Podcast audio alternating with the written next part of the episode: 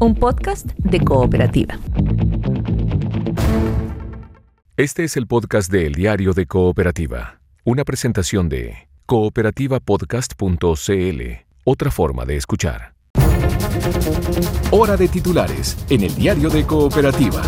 Tragedia en la región de Antofagasta, un choque múltiple deja cuatro muertos en la ruta que une Calama con San Pedro de Atacama. Hay otras cinco personas heridas. La hora de Guevara, ausencias de Arboe e Insulsa ponen en peligro la acusación constitucional contra el intendente metropolitano. Senado inicia revisión, mañana se vota. De baja, siete carabineros acusados de brutal golpiza a joven de 18 años en Puente Alto. Quedó registrado esto en una cámara de seguridad. La familia ya hizo la denuncia en fiscalía. La tercera será la vencida. Entre mañana y el miércoles se rinde nuevamente la PSU. Este mediodía se conocerán los locales para los cerca de 6.000 rezagados del proceso. Incidentes del fin de semana obligan a adelantar el partido de la U por Copa Libertadores. Mañana Coquimbo también toma medidas en la Sudamericana apenas dos detenidos en San Carlos de Apoquindo. Partidos valoran fallo del Tricel que obliga a entregar un tercio de la franja televisiva a organizaciones civiles de cara al plebiscito constituyente de abril. En el coronavirus se confirma primera muerte fuera de China, ya van 361 fallecidos. Impacto en los mercados. Y en el deporte, Shakira y J-Lo brillan en el Super Bowl. En los descuentos, Católica venció a O'Higgins y Colo Colo perdió ante Cobresal en El Salvador. Este es el podcast de El Diario de Cooperativa, una presentación de cooperativapodcast.cl.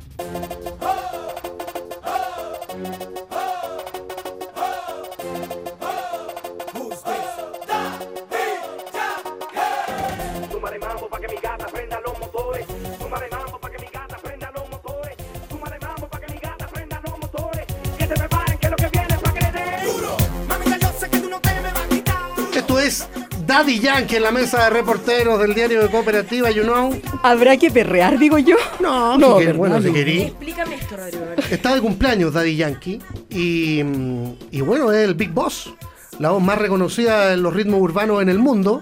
Ahora, a uno le puede gustar o no, pero así es la vida. Ramón Bautista. Hay mucha gente a la que le gusta. Luis Ayala Rodríguez, nacido en San Juan de. Puerto Rico el 3 de febrero de 1977. Además, es tan Mira. joven. Puertorriqueño. 42 años apenas.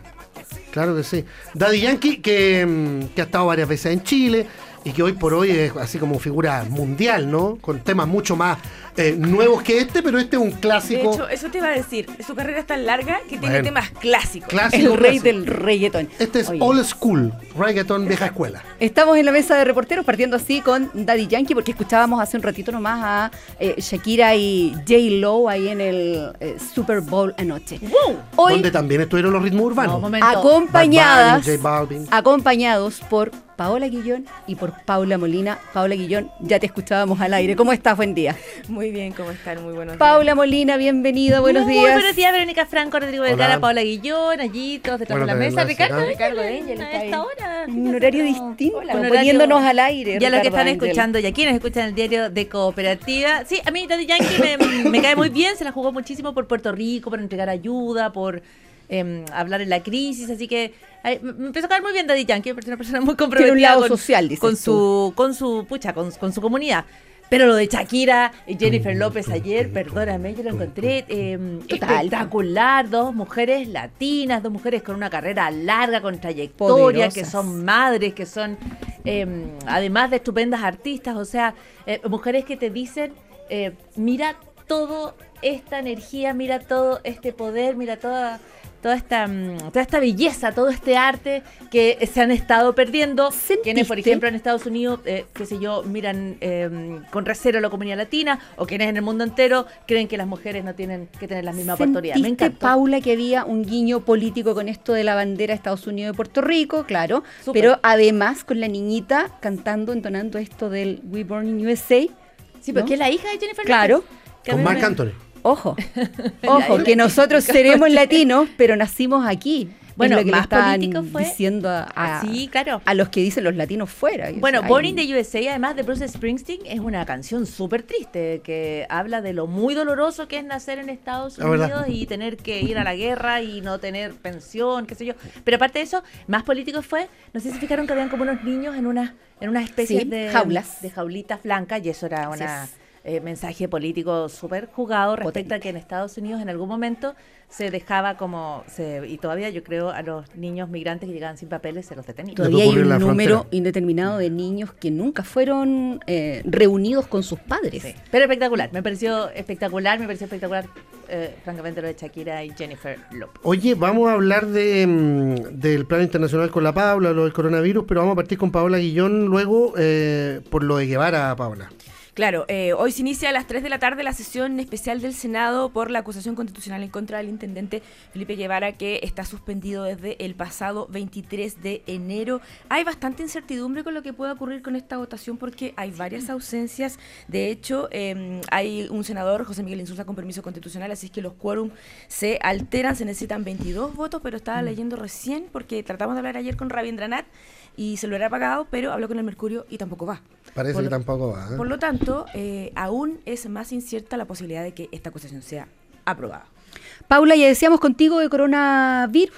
Sí, vamos a hablar de coronavirus. Levantaron el hospital, terminaron el hospital en China y mostraron imágenes porque había gente que empezó a decir fake news. Bueno, más allá del hospital, eh, que representa un eh, tremendo trabajo de ingeniería, vamos a hablar de qué es lo que ha pasado con eh, la mm, cifra de muertos, em, qué es lo que está pasando en términos de racismo, se está generando a raíz del coronavirus una serie de medidas que... ¿Contra los chinos? Em, que en general hablan, claro, como de, China en general, se critica lo que, lo que se come en China, las medidas que se toman en China, entonces ahí se está generando como una especie de, de, pequeño, de pequeño racismo que preocupa. Y vamos a hablar de por qué baja el precio del cobre cuando avanza el coronavirus, que es una cuestión que nos toca directamente. Vamos a estar también conversando con el ministro de Desarrollo Social, Sebastián Sichel, después de este Consejo de Gabinete ampliado de viernes y sábado, em, el énfasis en la agenda social. Pausa, ya seguimos.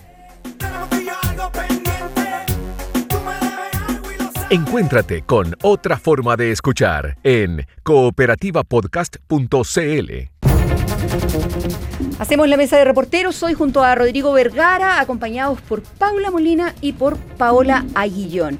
Em, y con la Paola vamos a conversar sobre la acusación constitucional contra el intendente Guevara, que va a ir a reportar en un ratito más al Congreso de Valparaíso. Claro, son dos días, parte hoy a las 3 de la tarde con la exposición básicamente de los argumentos que tiene esta acusación constitucional que va a estar sustentada por eh, algunos de los que integraron la misma comisión em, que la estudió en profundidad, entre ellos Alejandra Sepúlveda, por ejemplo, Diego Ibáñez y también el diputado Jaime Naranjo. También después de escuchar estos argumentos, viene la exposición de la defensa del intendente. Cristian Mugue y Rodrigo Ávila son sus abogados y no sabemos si es que el intendente llevara a optar por algo que eh, con lo que Andrés Chadwick en su minuto sorprendió, que no se esperaba que él tomara la palabra y finalmente él lo hizo durante el mm. primer día. Ya, ya estuvo en la comisión, así que es muy probable que lo haga. Es probable porque él ya optó, aunque no era necesario, mm. exponer largamente ante la comisión y estuvo ahí a lo menos un par de horas eh, defendiéndose de los distintos argumentos. Lo cierto es que hay una gran incertidumbre respecto de lo que pueda pasar.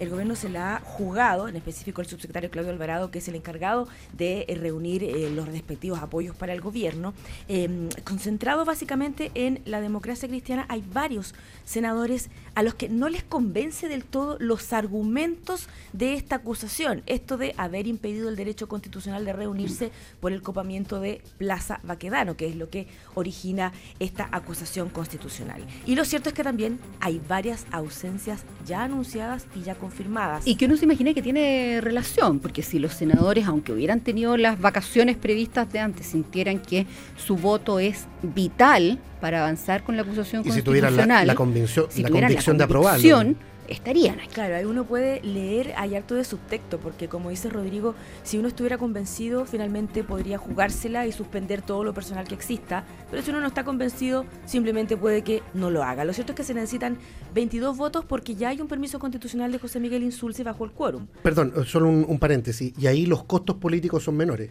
que votar en contra a no estar presente. Claro, porque en el fondo hay algunos que argumentan que tenían eh, otros compromisos no necesariamente vacaciones, sino mm. compromisos, no sé, con su región, por ejemplo, o compromisos a mm. nivel internacional, y por lo tanto, eh, que es el caso de José Miguel Insulza, que no está en Chile, em, y por lo tanto ahí, claro, el costo político es menor. Espérate, ¿hiciste una, una diferencia con Insulza en particular? Sí, porque el permiso constitucional eh, afecta al quórum, lo rebaja.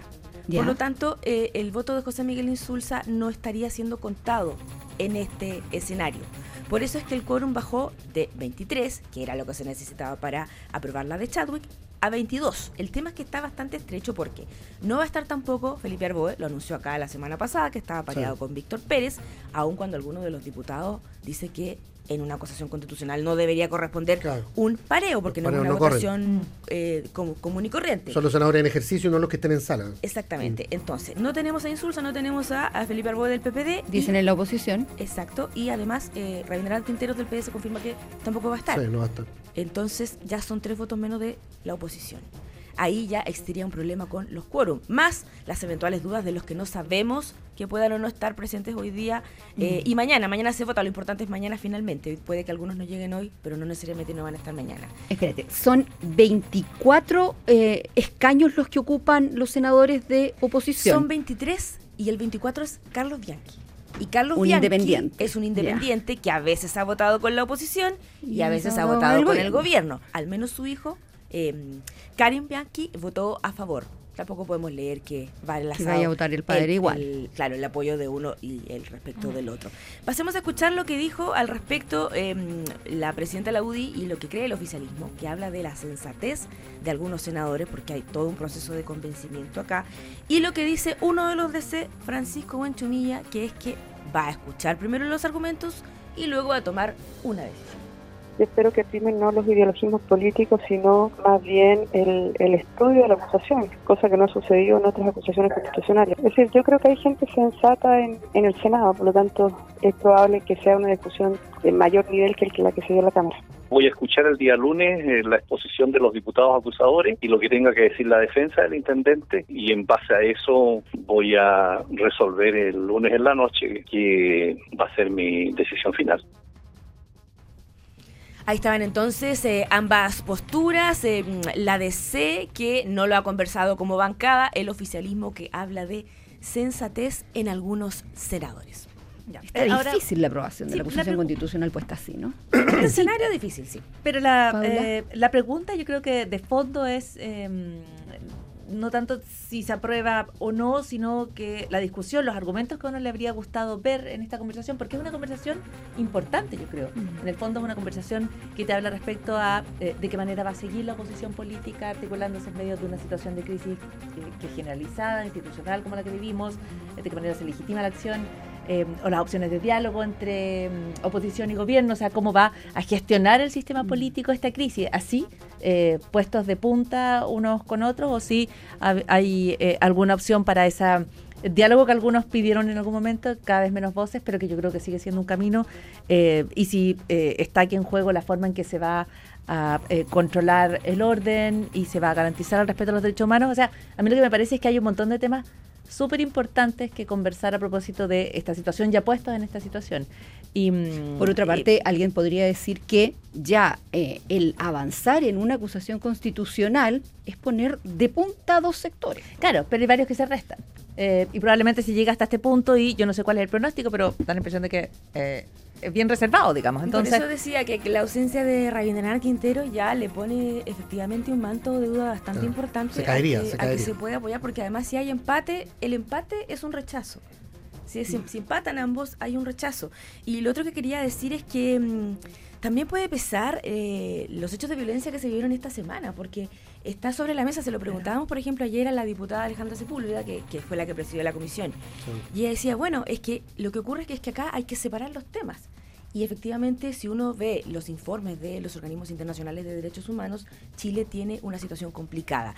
Y ahí mismo le preguntamos, pero es que el gobierno dice que si se aprueba la acusación contra el intendente Guevara, pueden venir otras más de otras autoridades a nivel regional. Y se debilita el manejo del orden público. Y hay claro. un problema de orden público y la diputada Sepúlveda dice, bueno, eh, esa es una respuesta que no tenemos hoy día. Efectivamente no puede garantizar que no sea la puerta que abra otras acusaciones constitucionales en otras regiones. Claro, pero es que, es que eso eh, se entiende desde el punto de vista de las autoridades locales, no sé, en Antofagasta o en Valparaíso, donde hay focos de violencia muy aguda de, de vez en cuando, o habitualmente. en Puerto Montt. eh, ¿Cómo van a eh, actuar finalmente esas autoridades políticas ante el temor de ser acusados constitucionalmente? Si, eh, se torna un poquito incómoda la. Claro, pero la tú también podrías plantear la misma pregunta, y un poco iba yo, no eh, de qué manera a lo mejor un emplazamiento público, una reflexión política como, no la que, como la que uno quisiera ver en el Congreso podría al revés, mejorar las formas, revisar lo que se está haciendo mal y ver cómo se podría hacer bien y con pleno respeto a los derechos humanos el control del orden público. Sí, sin ¿ves? duda. Y ahí, no, que- que- y ahí vuelvo, y vuelvo a lo inicial.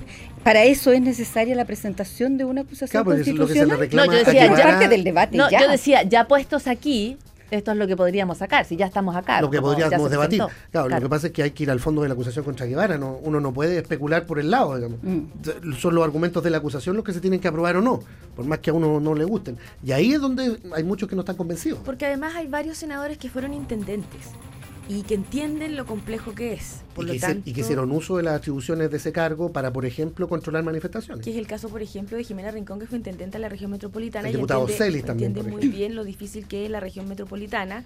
Eh, ella eh, dijo en algún minuto que iba a estar presente, pero tenía una complicación por un viaje.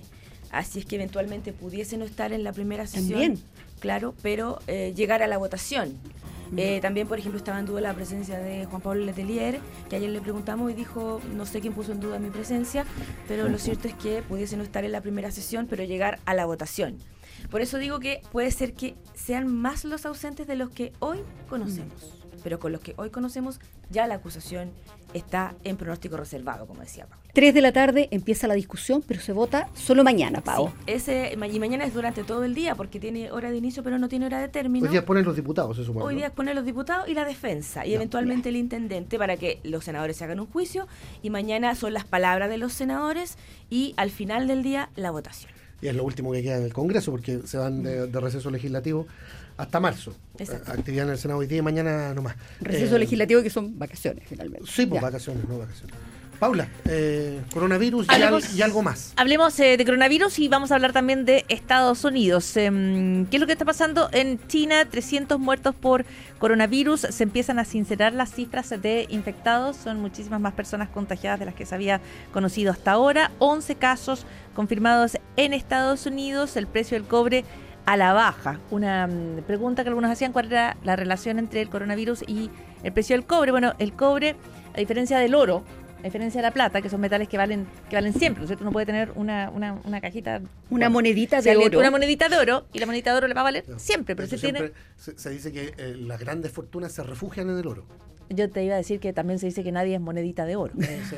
Pero bueno, la cosa es que una monedita de oro vale siempre, pero una, una ¿Alguna monedita de cobre, una monedita de cobre no te vale, no vale siempre lo mismo. Mm. La monedita de cobre depende de quién y cuánto la quieran y básicamente de cuánto la quieran en China. Eh, más moneditas de cobre que moneditas Claro, de para oro. construir eh, cables, para construir ciudades necesitan cobre. ¿Qué es lo que pasa con el coronavirus? Aquí se espera un efecto económico importante en China. Y algunos dirán, por lo tanto, las perspectivas de que China compre más cobre son como no tan buenas. El precio de la cobre empieza a debilitarse, entre otros factores. ¿Qué es lo que ha ocurrido? Una explicación básica y sencilla, por si está escuchando, no sé. ¿Cuánto ha el bajado, presidente Codelco. 20 Ah, o 30 centavos ha bajado el, eh, eh, el valor del cobre en las últimas tres semanas. ¿no? Eso es. Pero esto nos lleva a otro tema. Y es que China puede o está empezando a temer los efectos económicos del coronavirus. Pero alguien dirá, oye, pero si ya pasaron por el SARS, que fue un eh, tremendo Sí, desastre, digamos. ¿no? En términos de eh, contagios Y y, la gripe aviar, y la gripe. Entonces tú dices, bueno, ¿cuál es el tema? El tema es que hoy día China pesa mucho más en la economía mundial de lo que pesaba cuando fue el brote de SARS, que no fue hace tanto tiempo. Lo que nos habla de lo rápido que China ha ido imponiéndose en el mundo. Porque qué duda cabe que hoy China es más importante que hace 10 años, 15 años. 8 años. Hoy en eh, un cuarto de la economía mundial, uno podría decir, depende de China. Entonces cuando China le va mal, eh, al resto del mundo no le va a ir bien. Entonces es también una amenaza económica, que es una parte que no se había visto todavía, y por eso en China en las últimas horas se aprobó como un tremendo paquete de dinero, dinero, dinero, recursos, porque tienen que seguir moviendo la economía. Piensa que tienen a 11 millones de personas por lo bajo eh, encerradas en sus casas, en la ciudad que está cerrada. Una ciudad completa paralizada. No, y, Y si uno lo proyecta, pueden ser muchas más ciudades de aquí a tres semanas. eh, Entonces, totalmente. lo que podría pasar con... Y luego tenemos, y luego tenemos eh, las reacciones que están tomando los países. Yo creo que si ustedes, yo les preguntara, ¿vivimos en tiempos de calma y razón? ¿O Eh. vivimos en tiempos de pánico y escándalo? Más yo, bien, creo, ¿no? yo creo que cada vez más sin razón. Bueno, en ese mundo hay medidas que se están tomando a propósito de la expansión del coronavirus que la Organización Mundial de la Salud no recomienda, que doctoras y médicos consideran que no son las mejores, pero que los gobiernos están tomando de todas maneras. Por ejemplo, Rusia acaba de pedir que se expulse a cualquier persona que tenga coronavirus. ¿De qué manera puede contener eso un contagio? De, de ninguna manera. Además, sabemos que las personas muy probablemente contagien antes de mostrar los síntomas. O sea, es una señal puramente, yo creo, eh, que va a generar eh, pánico, eh, temor, que va a hacer que si tú tienes dudas de tener coronavirus, te escondas porque nadie va a creer que te echen, ¿no? Y hay una serie de medidas, por ejemplo, que son em, debatibles. O sea, en Australia, en Singapur, se eh, niega el acceso a cualquier persona que haya estado recientemente en China ¿El y que ingreso al sea país? el ingreso al país y que no sea de la nacionalidad. O sea, Mm. si tú eres australiano y te fuiste a eh, China, puedes volver a entrar, pero si tú vienes de otro país, estuviste en China y quieres entrar a Australia, no, No. puedes. Em, lo mismo, hay una em, prohibición de entrar a también eh, extranjeros a Nueva Zelanda y a Israel si es que vienen de China. En Corea del Sur y en Japón también existe esa prohibición para cualquier extranjero que haya estado en la provincia de Hubei. Se suspendieron todos los vuelos temporalmente a China, la China central, desde Egipto, desde Italia eh, y Mongolia y Rusia están cerrando la frontera. Entonces, son medidas que a mí me parece no tienen mucho sentido desde el punto de vista de contener el contagio, pero es ese tipo de medida em, de mano fuerte, de mano pesada, un poquitito populistas, ¿no es cierto? Como que apelan al pánico de las personas y que se están tomando en este momento y que yo creo que pueden hacer más difícil el control y el manejo de la, mm, de la enfermedad. Porque van a incitar al ocultamiento de la enfermedad o al ocultamiento de dónde estuve en las últimas tres semanas en la medida que aquello sea o posible. sea, las peores cosas, pues tú de aquí solo puedes esperar eh, todo tipo de actitudes. ¿Cómo ¿Coronavirus? estamos- ¿Cómo estamos tosiendo cuando estamos hablando de No, no, coronavirus? no. Soy testigo de que ha tosido desde que llegué el jueves pasado. Ok, No yo- creo, no yo creo. Para, para, para bajar la Si tensión del quieren, me momento. pueden enclaustrar toda la semana en mi casa, no tengo ningún problema. Ya, ok. Y em, puntualmente el gobierno chino ha acusado a Estados Unidos de estar causando pánico en su respuesta al coronavirus. O sea, además aquí vemos que no allí donde se empiezan a tomar medidas que eh, parecen extremas, innecesarias, los países que las sufren se empiezan a, a- a picar, digamos, empiezan a responder. Entonces, eh, yo creo que es un mal escenario para el manejo del coronavirus. Oye, Paula, y ya que hablabas de Estados Unidos, eh, ¿por qué no hablamos algo de la campaña presidencial que ya está partiendo al menos por el lado de los demócratas? Sí, vamos a Iowa. Lo que pasa es que en Iowa, hoy, eh, se empieza a degranar el choclo de los candidatos. Adivinen quién va a ser el candidato del Partido Republicano. Trump. Eh, Trump, Trump. entonces ahí ¿Quién no hay decir. ser, Bueno, no? eso lo Ya sabemos aquí, estamos. lo saben allá, lo saben en Iowa, eh, pero tiene dos, dos oponentes, tiene dos contendores. Sí, pero de todas tiene maneras, tiene, tiene contendores, pero eh, Donald Trump gana el caucus, el caucus de Iowa y ahora hay que ver qué es lo que pasa con los demócratas. Entonces, esta es como la partida. Aquí ya empezamos a ver quién es quién, cuánto pesa, cuánto pesa el dinero que han juntado Yo siempre en escuchado que, donaciones que antes. New Hampshire es como clave, pero no que Iowa era clave. Es que Que Iowa es la parte. primera. Sí, sí, Iowa sé que es la parte, primera. claro. Y después sigue New Hampshire. Yo estuve una vez en una mm, en un acto de Barack Obama electoral en New Hampshire Sí, y es hermosísima la idea de que de que ahí se está definiendo la Se política. define como cosa, sí, sí, es es un momento muy hermoso. A mí me parecen muy lindas las elecciones, las las disfruto mucho, plebiscito, en fin, me gustan mucho como momentos Donde, donde movilizadores. haya que votar, voy. Sí, me, me encanta. Entonces en Estados Unidos hoy día ya se empieza a, mm, a partir esta, este momento y hay 11 Nunca ganó. candidat- candidaturas. ¿Qué pasó? No, 11 que esto- Me estaba candidaturas. acordando que nunca ganado una elección. Pero ya, bueno, Nunca, es otra nunca. cosa. No, jamás. Ya. Porque ya, ¿desde qué edad votas? Bueno, Oye, bueno, oye, oye. Ya. ya. 11 candidatos eh, en la interna demócrata cristiano. Yo me acuerdo que al principio. No es demócrata ¡Ay! cristiana. demócrata. Es demócrata. demócrata, demócrata. Vamos me acuerdo que al principio. Había muchas mujeres eh, precandidatas presidenciales en el Partido Demócrata. Y siguen mujeres que vienen con mucha fuerza, como Elizabeth Warren, que podría ser una, una mm, candidata importante. Pero a esta altura se le está apostando mucho a eh, Bernie Sanders, que hace cuatro años perdió la nominación frente a Hillary Clinton. Más que a Biden, ¿eh? Y Joe Biden. Iba a decir que va casi empatado con Joe Biden. Lo que pasa es que hay una mezcla allí porque Bernie Sanders ha generado muchísimo mm, recurso de campaña. Hay mucha gente que le está apostando a Bernie Sanders y podría ser el momento de Sanders. Pero Biden también es eh, un rival súper fuerte. Allí la duda es cuánto habrá ayudado o perjudicado a Biden, que a propósito de él estén haciendo el impeachment a Donald Trump, porque Donald Trump era atrás. Biden que quería que fueran los ucranianos. Y mm, en el caso de Bernie Sanders está esta duda respecto a si Bernie Sanders no está demasiado, si no es demasiado progre para el Partido Demócrata. O sea, si las para el voces- mundo gringo. para las bases ¿no? demócratas, claro, va a ser eh, es un candidato eh, muchis- un poquito muy a la izquierda. que es lo mismo que lo dejó fuera eh, ante Hillary Clinton hace cuatro años también. Claro. Así son las cosas, pero bueno, los péndulos políticos cambian, las sensibilidades se modifican y vamos a ver qué es lo que dicen los votantes. Por ahí los votantes dicen otra cosa totalmente distinta. Hay sorpresas en esa presidencial. Eh, yo creo que Estados Unidos ya podría tener una presidenta mujer. Sí, ¿Por qué no? Hace cuatro años también Hace decíamos. cuatro- eso. por eso. O sea, pero- uno pensaba que era Hillary sí o sí. Ah, Ese día en la mañana. Sí. ¿Cuántas cosas pensábamos antes que ya no pensamos, que que pasó, se probaron que eran equivocadas?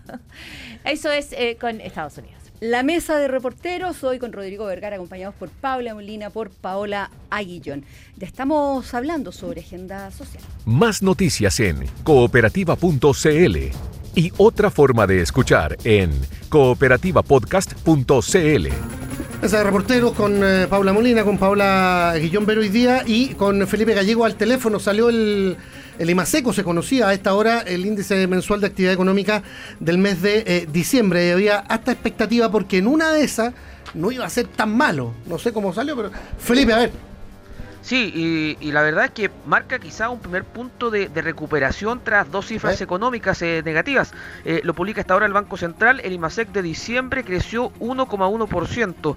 Esto en comparación con la misma eh, fecha del, del año pasado. El IMASEC minero eh, creció 3,7%, mientras que el no minero lo hizo 0,8% de la mano del buen desempeño de la construcción, también de la industria eh, manufacturera. Fue un mes eh, bueno porque recordemos tuvimos dos eh, datos eh, negativos eh, durante los meses previos en medio del estallido social, menos 3,4% en octubre, menos eh, 13,3% durante el mes de noviembre, por lo que este dato de, diciembre marca de alguna manera un punto de, inflexión, se puede decir por, por ser positivo básicamente y por porque quizás para algunos comienza también a alejar el, fantasma de la recesión técnica como se venía planteando. De este modo, en base a los IMASEC, la economía cierra el 2019 en materia eh, de crecimiento en un 1,2%, dato que de todas maneras va a ser revisado por el Banco Central cuando entregue el PIB 2019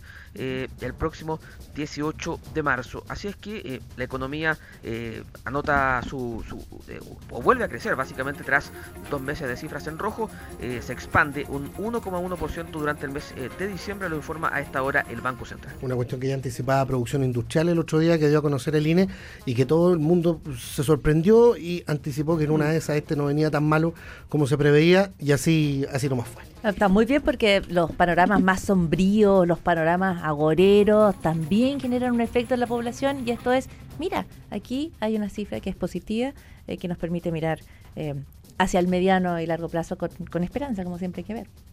Ojalá así sea. Felipe, gracias. Que estén bien, buenos días. Vamos Buen a día. conocer todas las reacciones durante la mañana.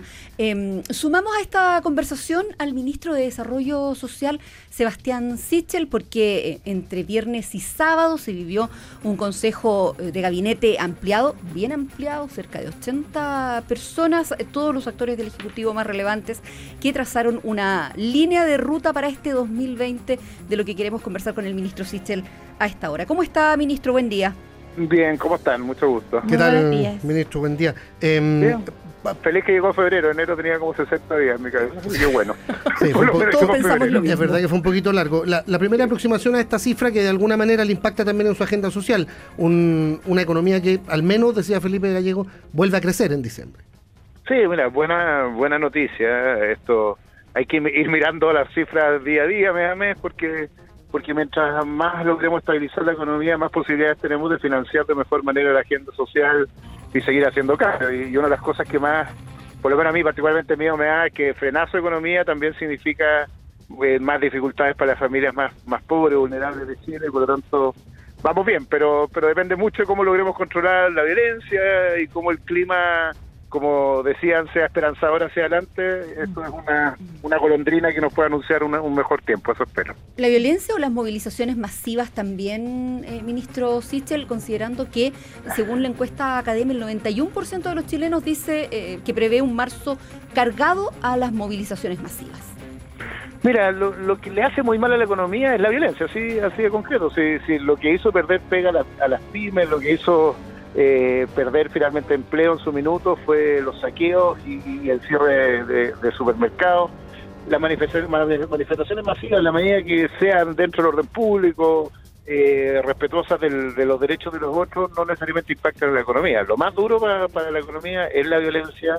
Y el marzo, hay, hay demasiado agorero en marzo y a esta altura espero que eh, tengamos un marzo tranquilo y que avancemos bien y que dependa mucho de, de cómo vayamos haciendo las cosas como gobierno, como oposición, para ir satisfaciendo también la parte legítima de estas demandas que, que es bastante. Entonces, hacia allá estamos trabajando. Eh, claro, y en, eh, en ese mismo sentido, quizás los, eh, mm, los designios más oscuros haya que tomarlos con, un, con una gota de sal, porque aquí hay una cifra que es positiva en el marco de lo que se esperaba que era eh, un desplome. Muchas personas hablaban de un daño irreparable, qué sé yo, y vemos que hay una, hay una cierta hay una resiliencia en la economía chilena.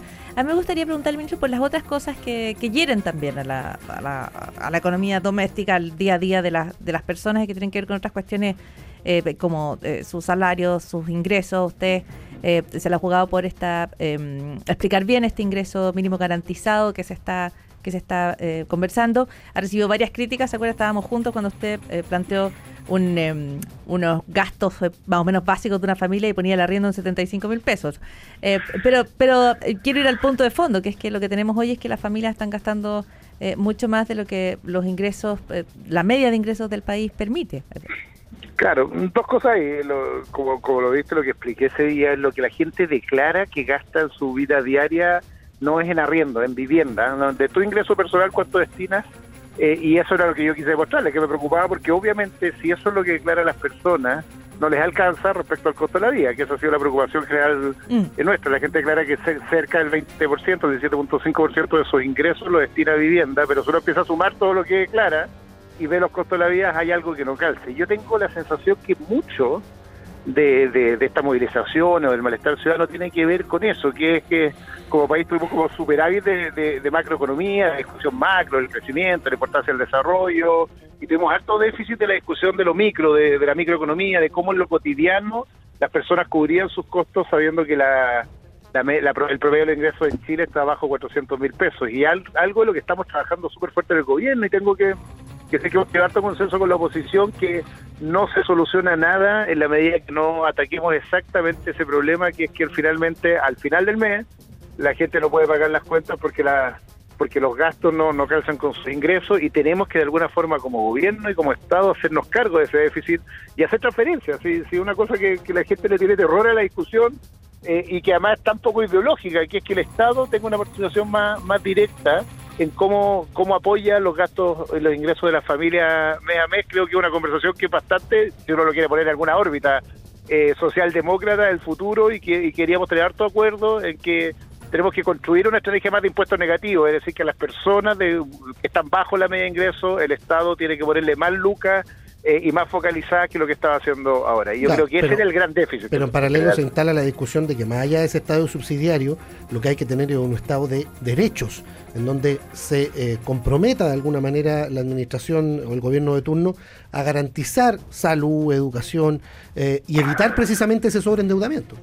Per- Perdón, Rodrigo, pero nada más lejano que la idea de la subsidiariedad, lo que estoy diciendo. porque Aquí un Estado súper pro, de la subsidiariedad como ha sido malentendida en Chile, pero lo que estamos diciendo es al revés. Es un Estado que se compromete a garantizar pisos mínimos de dignidad eh, y eso es lo más parecido a un Estado solidario, que lo que dice es, mira, vamos a garantizar, eso es lo que estamos diciendo como gobierno, pensiones mínimas eh, para todos con un piso de dignidad que es el salario mínimo si cotizaste 30 años, eh, o eh, si no lograste cotizar un piso mínimo de dignidad que es la ley de la pobreza. En caso de- del subsidio al ingreso lo mismo. Vamos a garantizar un piso mínimo de dignidad que tiene que ver con 300 mil pesos líquidos. Esa ha sido particularmente la estrategia del gobierno, que, la garantización de derechos universales hace, comete, comete un error cuando, cuando tú no defines qué derechos tienes que garantizar. En su minuto discutimos si era la educación para todos universitaria. Lo que hemos construido ahora es una ética que tiene que ver con exactamente a donde más le pica a las personas, donde más le duele a las personas, que tiene que ver exactamente con ingresos, lo que está diciendo, con, los costos diarios, que el TEC no siga subiendo, que la alza de la luz no, no- la, no paguen los usuarios definitivamente, que los alzas sanitarios no la paguen los usuarios eh, definitivamente, y también trabajar mucho más en las únicas personas que sus ingresos no son móviles, que son los pensionados, porque no dependen de su propio trabajo. Entonces, eso es exactamente la discusión que queríamos poner por delante, pasada como la hojarasca, que es cuáles son los mínimos de dignidad que queremos garantizar como Estado y cómo tenemos una hoja de ruta que dice en 10 años más este mínimo de dignidad no es estático, va a ser a otra cosa y después será otra cosa pero cuando yo te decía esta discusión de que la revolución de lo macro, es que nos habíamos olvidado de esto, entonces una demanda, o el que más gritaba decía, ponía por delante su agenda, decía, mira, en realidad lo que queríamos hacer es universidad gratuita para todos, y yo decía, chuta, cuidado que lo que tenemos aquí es, que 5 millones de chilenos no ha terminado cuarto medio, y si no aseguramos que todos los chilenos pueden terminar cuarto medio, esa es una discusión como de segunda era. hay que volver a priorizar esto en lo cotidiano, lo doméstico, lo que le duele el living de la casa y no lo que, lo que simplemente algunos grupos de interés demandan, pero, pero ahí... La universidad también duele en el living de hartas casas. Sí, ¿ah? pero quiero decir algo, quiero ser, obvio, y hay que garantizar solo el 60% más vulnerable como lo estamos haciendo como Estado, pero cuidado que uno de cuatro chilenos, o sea, tres de cada cuatro chilenos no va a la universidad después de los 18 años. Entonces no nos olvidemos de ese dato porque si no lo que estáis dando la señal, obvio que duele, pero que los otros no te importan. Y por lo tanto, cuando uno garantiza esos mínimos, que, que lo que hizo Rodrigo, que comparto toda la razón de esta idea de la, de la solidaridad, lo que hay que preocuparse es que esos mínimos sean lo más sea lo que masivamente sea más importante para la población y después seguir avanzando en el resto. Entonces, el 100% en esos mínimos y después un 60% gratuidad a educación, un 40% será eh, en viviendas para clase media, pero mientras no nos aseguremos que los sectores más vulnerables tengan pisos mínimos de dignidad, eh, lo vamos a volver, o sea, es un poco esquizofrénico lo que estamos haciendo como sociedad. ministro, em, para volver a eh, lo que usted dice, lo que hoy se hoy duele y se demanda, em, para, para algunas personas puede estar esta idea de que han sido tantos días de protesta, más de 100 días de protesta, que han tenido un costo enorme de costos irremediables cuando hay gente que ha muerto, ha perdido la visión, costos permanentes en la sensación de desorden eh, que, y, falta de control, qué sé yo, en fin. Em, y muchos se preguntan, bueno, ¿y qué, ¿y qué es lo que se ha dado puntualmente a las familias más con más necesidades? Eh, ¿Qué responde usted a eso? Eh, varias cosas. Eh. Yo, yo, yo en general trato de, decir, ojalá uno pudiera hacer mucho más.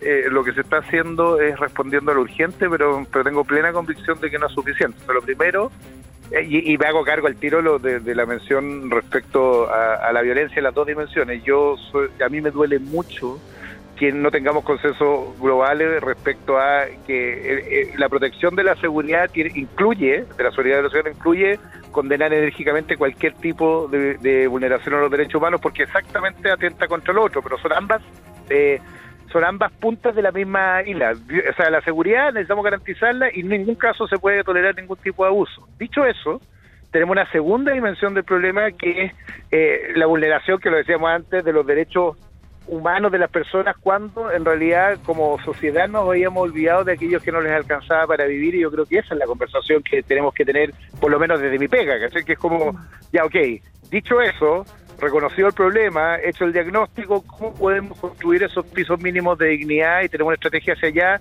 Y, a partir de la conversa que tuvimos el otro día en la tele, a mí me preocupa que, no tengamos de nuevo de acuerdo respecto a cómo aceleramos ese proceso, entendiendo que obvio que no es suficiente. Eso ha sido parte de mi discusión con la oposición. ¿eh? A mí me encantaría, a todos nos encantaría, eh, que los sueldos mínimos fueran el doble o el triple de lo que son, porque sería un óptimo eh, para las familias. Pero tenemos que dar los pasos necesarios para lo básico, porque al final del mes la gente sigue recibiendo lo mismo mientras en la política nos ponemos de acuerdo en cuál es la hoja de ruta de los próximos tres meses.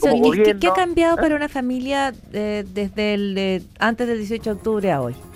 No, mucho. O sea, por lo menos experiencia mía de pega directa y personal directa, el, para, para uno que no se encuentra en situación que te suena el 50% de la pensión básica parece ser eh, poco y lo es en monto, pero en términos relativos para la familia es mucho cuando tú tienes un adulto mayor. La mitad de las familias de, clase B en Chile tiene un adulto mayor en su casa, de esas un tercio tienen pensiones básicas solidarias y le, sube el 50 o el 30 o el 25, pero sabes que en dos años más van a aumentar esos ingresos.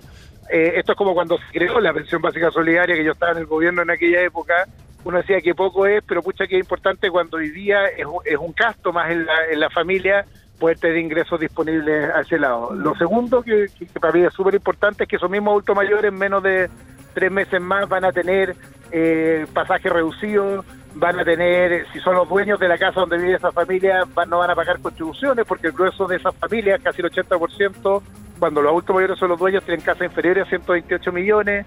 Y ahora espero que en marzo podamos además decirle si una familia de las demás bajo ingresos va a recibir un subsidio que el 25% del aumento de su ingreso. Eso ya es insisto la idea de que no es suficiente, pero, pero es pero es sustantivo para una persona que al final del mes parte de esto, lo, lo discutíamos hoy eh, Paula, lo, lo, lo pagaba el endeudamiento. Entonces tú le estás quitando endeudamiento a partir de generación de mayores ingresos. Ministro, eh, ¿Eh? sabemos que las tres grandes prioridades que se fijaron después del Consejo de Gabinete y desde antes, en rigor, agenda social, recuperación del orden público, aseguramiento del buen desarrollo del proceso constitucional. ¿Es posible avanzar en la agenda social sin que se recupere el orden público en el país? O sea, lo estamos haciendo. Lo que quiero decir es que eh, la agenda social incluye una dimensión, que es lo que estamos hablando de transferencias y costos, y tiene una segunda dimensión, que es garantizar una vida tranquila a las personas. Yo acabo de pasar por Plaza Italia y todavía hay gente ahí cobrando peaje eh, con chaleco amarillo a los que pasamos. Entonces, y pega nuestra, ¿no? pega nuestra tiene que En rigor, lo que, hacen es pedir colaboración, ministro. no, detienen los autos. Claro, uno diría ordenar el tránsito. Sí, o sea, si pudieran peaje sería absolutamente condenable. Solo que para a mí, yo también pasé, me da más bien la impresión de que hay gente que está ordenando el tránsito y pide una moneda y si uno no quiere, no le da. ¿no?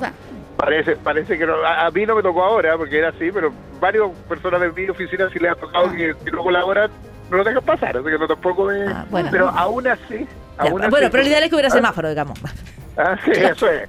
Aún así, lo que tenemos el problema es nuestro. Tenemos un problema porque tenemos que garantizar eso básico, porque cuando tú ves esto, lo que tienes un problema es de inseguridad, pero también de tipo de, desplazamiento, de costos a la familia que se demora en desplazarse por la pérdida de la infraestructura que, que tuvimos, etcétera. Por lo tanto, eh, una dimensión, son como las dos caras de la misma moneda. Uno, súper importante la agenda social, es lo que estamos haciendo, que es mejorar eh, la situación de las familias, pero la segunda, el del orden público tiene que ver específicamente con las otras dimensiones, que los costos que están pagando las familias más vulnerables son brutales. Yo sé que ustedes han conversado, pero pero amigos míos vienen en el 27 de la Florida y me dicen, mira, mi día cambió tanto porque demoró el doble en llegar a mi pega y eso es calidad de vida nuestra obligación de garantizar el orden tiene que ver con eso, que aquí los más afectados han sido exactamente los que se supone que deberíamos proteger más fuertemente. El ministro de Desarrollo Social, Sebastián Sichel, eh, gracias por conversar con nosotros esta mañana. Muchas gracias, saludos a todos y que febrero sea un poquito más corto. Buen día, ministro, gracias. Chao, que le vaya bien. Y estamos llegando al final de esta mesa de reporteros de día lunes. Paula Molina, Paula Guillón, gracias por toda la información. Que tengan una muy buena semana. Suerte en el Congreso, Pau.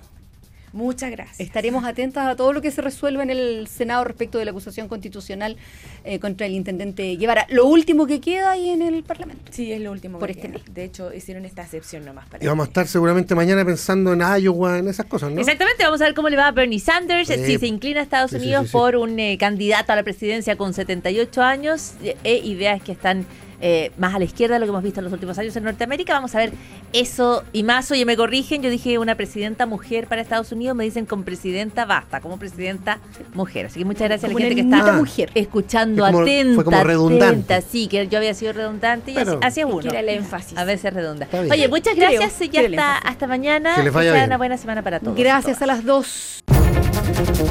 Resumen de noticias en el diario de Cooperativa.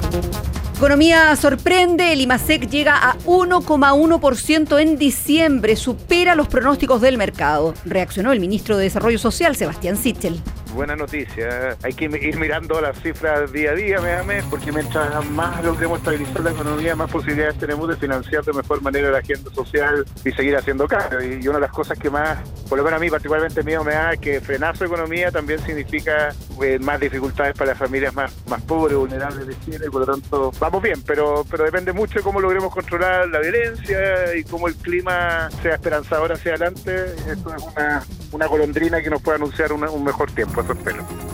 Tragedia en la región de Antofagasta, choque múltiple, deja cuatro muertos anoche en ruta que une Calama con San Pedro de Atacama. Además hay cinco personas heridas. Una colisión frontal entre dos automóviles con cuatro víctimas fatales, cinco personas lesionadas que también transitaban en otros vehículos que participaron de esta colisión. Producto del accidente, dos vehículos más que iban en dirección tanto a San Pedro como otro bajando a Calama se percatan del accidente de tránsito y al realizar las maniobras evasivas uno vuelca y el otro colisiona a uno de los vehículos que ya estaba accidentado. La tercera será la vencida. Entre mañana y el miércoles se rinde nuevamente la PSU. Este mediodía se conocerán los locales para los cerca de 6.000 rezagados del proceso. Conversamos con la directora del DEMRE, Leonor Varas. No lo consideramos un proceso viciado, pero sí un proceso durísimo. Lo primero que hago es agradecer a los postulantes que sigan concurriendo a rendir su prueba. Me parece heroico realmente. Ha sido muy, muy duro, muy difícil. ¿Se van a mm, garantizar las medidas de seguridad para que esta vez sí sea la vencida? ¿no? Tenemos que garantizarla porque no hay una cuarta vez. De que quien no pueda dar la hora realmente no tiene otra oportunidad. La hora de Guevara, ausencias de Arboe, Insulza y Quinteros ponen en peligro la acusación constitucional contra el intendente metropolitano. Todos sacan la calculadora, Senado inicia revisión hoy, mañana se vota. Yo espero que primen no los ideologismos políticos, sino el estudio de la acusación, cosa que no ha sucedido en otras acusaciones constitucionales. Es decir, yo creo que hay gente sensata en, en el Senado, por lo tanto es probable que sea una discusión de mayor nivel que la que se dio en la Cámara. Voy a escuchar el día lunes eh, la exposición de los diputados acusadores y lo que tenga que decir la defensa del intendente y en base a eso voy a resolver el lunes en la noche que va a ser mi decisión final.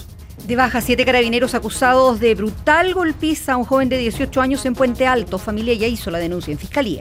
Lo llevaron al SAPU, contrataron las lesiones y en el informe decían que eran lesiones menos graves. Lo llevé al médico particular y me dijo que no, que las lesiones que él tiene son graves, gravísimas. Si la golpiza hubiese sido un poco más larga, me lo mata.